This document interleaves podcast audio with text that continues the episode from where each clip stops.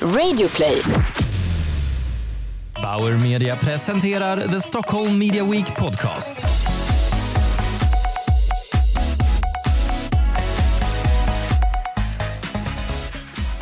Ja, men då har vi precis avslutat första dagen på Stockholm Media Week och jag vill säga hej och välkommen till eh, den här avslutande podden som produceras tillsammans med Bauer Media. Och jag heter då Liv Sandberg och är VD på Starcom. Och I den här podden låter vi dig inspireras av några av Stockholm Media Weeks talare och besökare. Och nu har jag den stora glädjen att ha David Sandström med mig som har varit eh, sidekick till Klas de Fer och hållit i trådarna under eftermiddagen.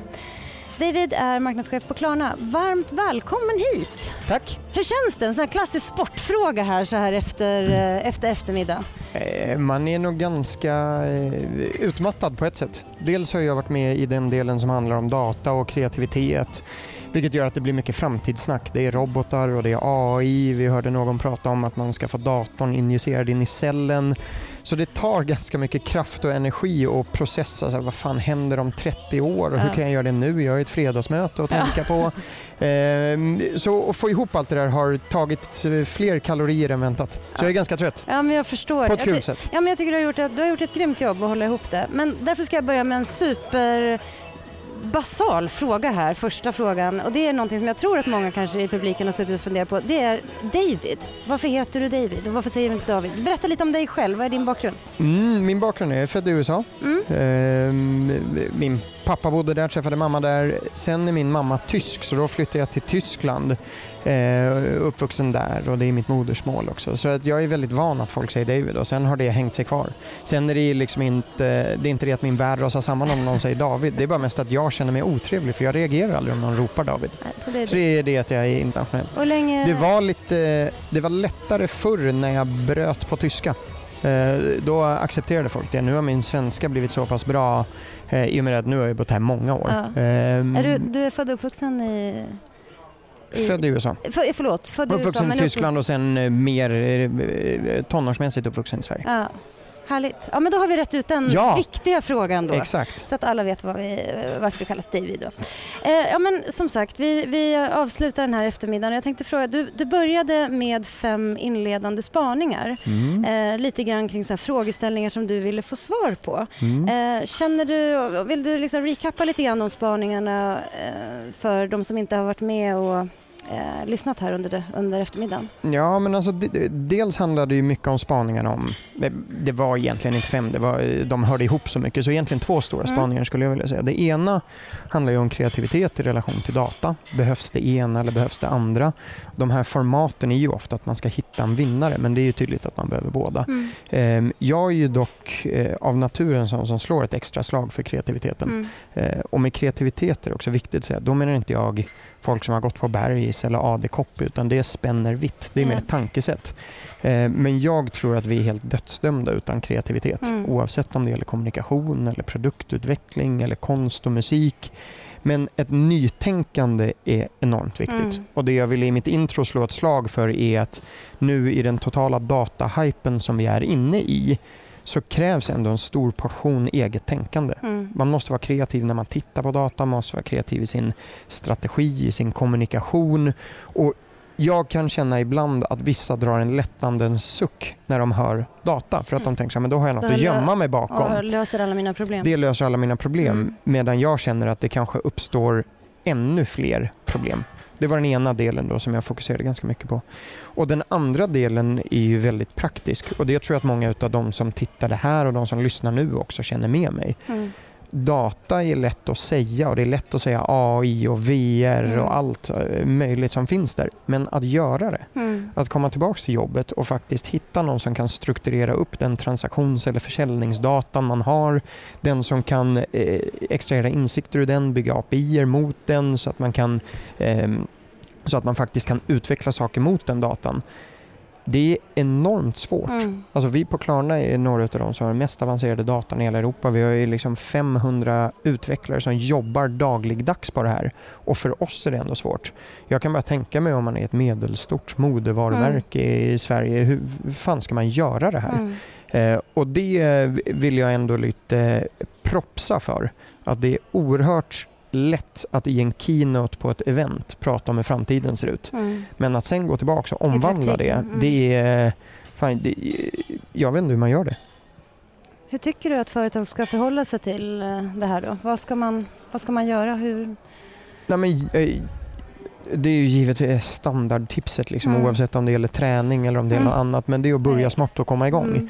Eh, problemet är att det är många som inte tillåts att börja smått. Mm. Eh, utan att det är många som har stressen från chefen eller stressen från kvartalsekonomin eller pressen på sig själva. Så att man börjar alldeles för stort och tänker då kan vi ha den datan, koppla på tredjepartsdata, bygga en tar AI det på det, köra rekommendationer. Dels funkar det Mm. inte för att man har alltid tänkt fel första gången. Det är liksom i den trettionde iterationen av saker Mm. och ting som saker blir bra. Mm. Så att faktiskt våga göra väldigt basala saker, släppa basa, eh, basala saker mot marknaden och AB-testa sönder det tills man faktiskt jobbar fram någonting. Mm. Eh, där är vi för dåliga. Och det tycker jag personligen är marknads... Vi har ett arv i den här branschen där jag tror att det är många som präglas utav liksom kampanjtänket. Mm. Och i ett kampanjtänk så måste allt vara klart när vi trycker på knappen. Så filmen ska vara klar när den går i TV, printen ska vara klar när den går till tidningen, utomhusen ska vara klar då och då. Mm. Vilket gör att så här, har man det i sitt DNA då är man så liksom styrd av att nu ska hela min AI och datamotor och allting, hela rekommendationen, den ska vara klar innan vi lanserar den. Precis. Och det blir ofta pannkaka. Mm. Istället borde man jobba mycket mer och AB-testa verkligheten, släppa något som är skit mot vissa målgrupper. Ja, allt sånt som liksom vi som har jobbat mycket digitalt jobbar med Mm. borde man tillämpa på, Mm. på detta. Mm. Känner du att du har lärt dig något nytt under eftermiddagen? Är det någonting som har varit sådär mindblowing för dig? Ja, men alltså, det som är mindblowing tycker jag är ju allt det Google gör. Och den Mm. Google-presentationen som här Mm. är mindblowing. Och anledningen till att den är mindblowing är att det ser så jäkla lätt ut. Mm. Det är det som är mindblowing. Det som de gör med sin image recognition, att man kan hålla upp en bild på dina pumps exempelvis och se att det är de pumpsen, de kostar sig och så mycket och det här är din närmsta affär. Mm. Det känns så självklart när man ser det. Men man Och så är det det våldsamt bakom. Och det är det jag tycker för många gör fel. När de tror att ju mer avancerat det ser ut och vi såg som sagt presentationer som handlade om både det ena och det andra, vad som kommer hända i framtiden. Det tycker inte jag är en konst. Konsten är att ta mina vardagsbasala sysslor och bygga något oerhört komplext som löser dem bakom liksom underhuven. Mm. Och det tycker jag Google gör på ett helt spektakulärt sätt. Mm. Och det är värde på riktigt. Mm. Att göra något svårt av något svårt, det är ingen värdetillförsel. Du inledde också med att berätta lite grann om det, hur din karriär har sett ut. Vad, vad skiljer din roll nu på Klarna jämfört med hur det var i byråvärlden? Eh, nej men det är ju det klassiska svaret liksom om att man är eh, konsult. Alltså man, jag tycker i byråvärlden så tillåts man att vara jäkligt vass, komma in med ett utanförperspektiv. Man kanske har mer tid och djupa vissa frågeställningar som en marknadschef inte har, som Mm. har skitmycket på sitt bord. Men man bestämmer liksom inte fullt ut utan man kan komma in med en vass rekommendation eller någon kan säga ni borde göra det här med er data eller ni borde göra det här konceptet eller ni borde göra ett samarbete med Beyoncé här. Men skillnaden mellan borde och gjorde börjar bli så våldsamt stor tycker jag att fan, det är just nu för min del mycket roligare att vara på kundsidan. Mm. För där är det ändå jag som är ansvarig för det gapet mellan borde och gjorde. Mm. Jag har oerhört svårt nu för tiden för konsulter och byråer som kommer till mig och säger så här, borde ni inte göra det här? Har Mm. ni testat det här? Fan, visa exakt hur jag ska göra, exakt vad det ko- kostar, när det kommer och det ägarskapet tycker jag att svenska byråer är lite för slappa med. Mm. De internationella byråer som vi jobbar med är mycket, mycket bättre på att ta det ägarskapet. Mm. Men som sagt, det är den stora skillnaden för mig att man får njuta av att göra väldigt många olika roliga saker när man är konsult. Mm. Men jag tycker att ansvarstagandet är för lågt. Och på kundsidan så är det liksom ansvarstagande att få det här gjort. Mm. Å andra sidan får man inte göra så många olika roliga saker. Berätta lite grann om din rekryteringsstrategi nu när du bygger det här power-teamet på, Mm. på Klarna. Hur, hur går dina tankar? Men jag har ju sagt det förut och det Mm. har ju landat snett när jag har sagt det. Så jag, Jag har en chans att, det- att det landar rätt.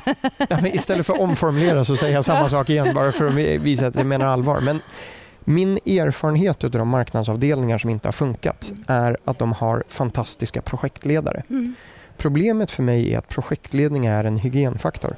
Att leda ett projekt framåt och ha koll på tidplaner, kostnader, det för mig är inte en skill. Det jag vill bygga är en marknadsavdelning där folk kan något. Mm. Där vi har de bästa strategerna som faktiskt kan styra strategin mot våra byråer, de bästa designerserna, eh, de bästa producenterna, de bästa copywriterserna inne hos oss för att bygga det. De bästa kommunikatörerna, PR-personerna.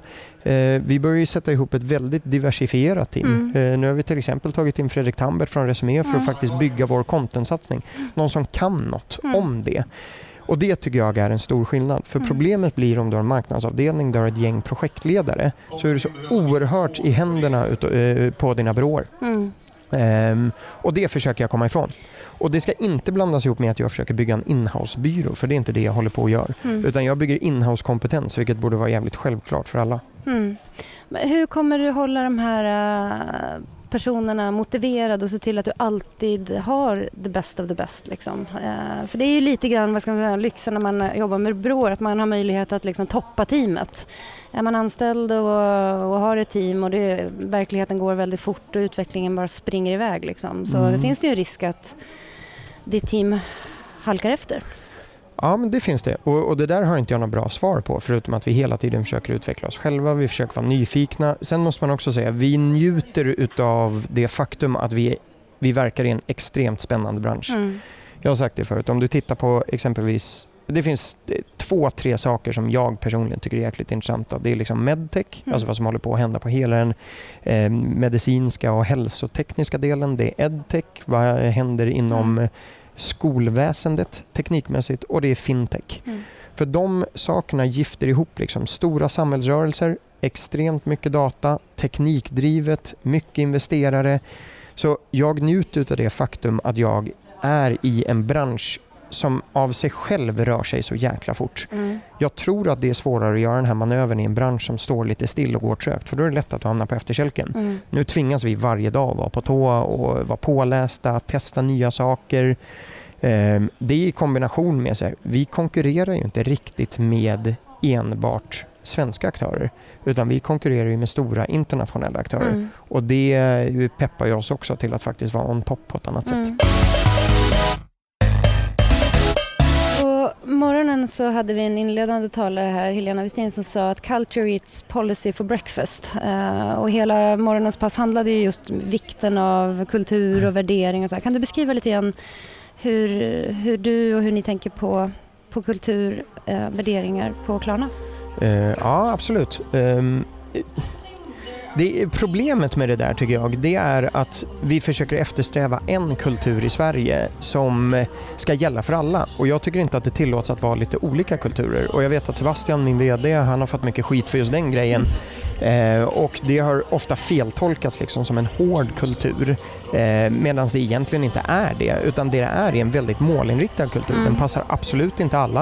Eh, Den bygger på att man kan röra sig i ett högt tempo, att man kan ändra sina strategier snabbt, att eh, eh, man är leveransorienterad, att man sätter ambitioner som är egentligen orimligt höga.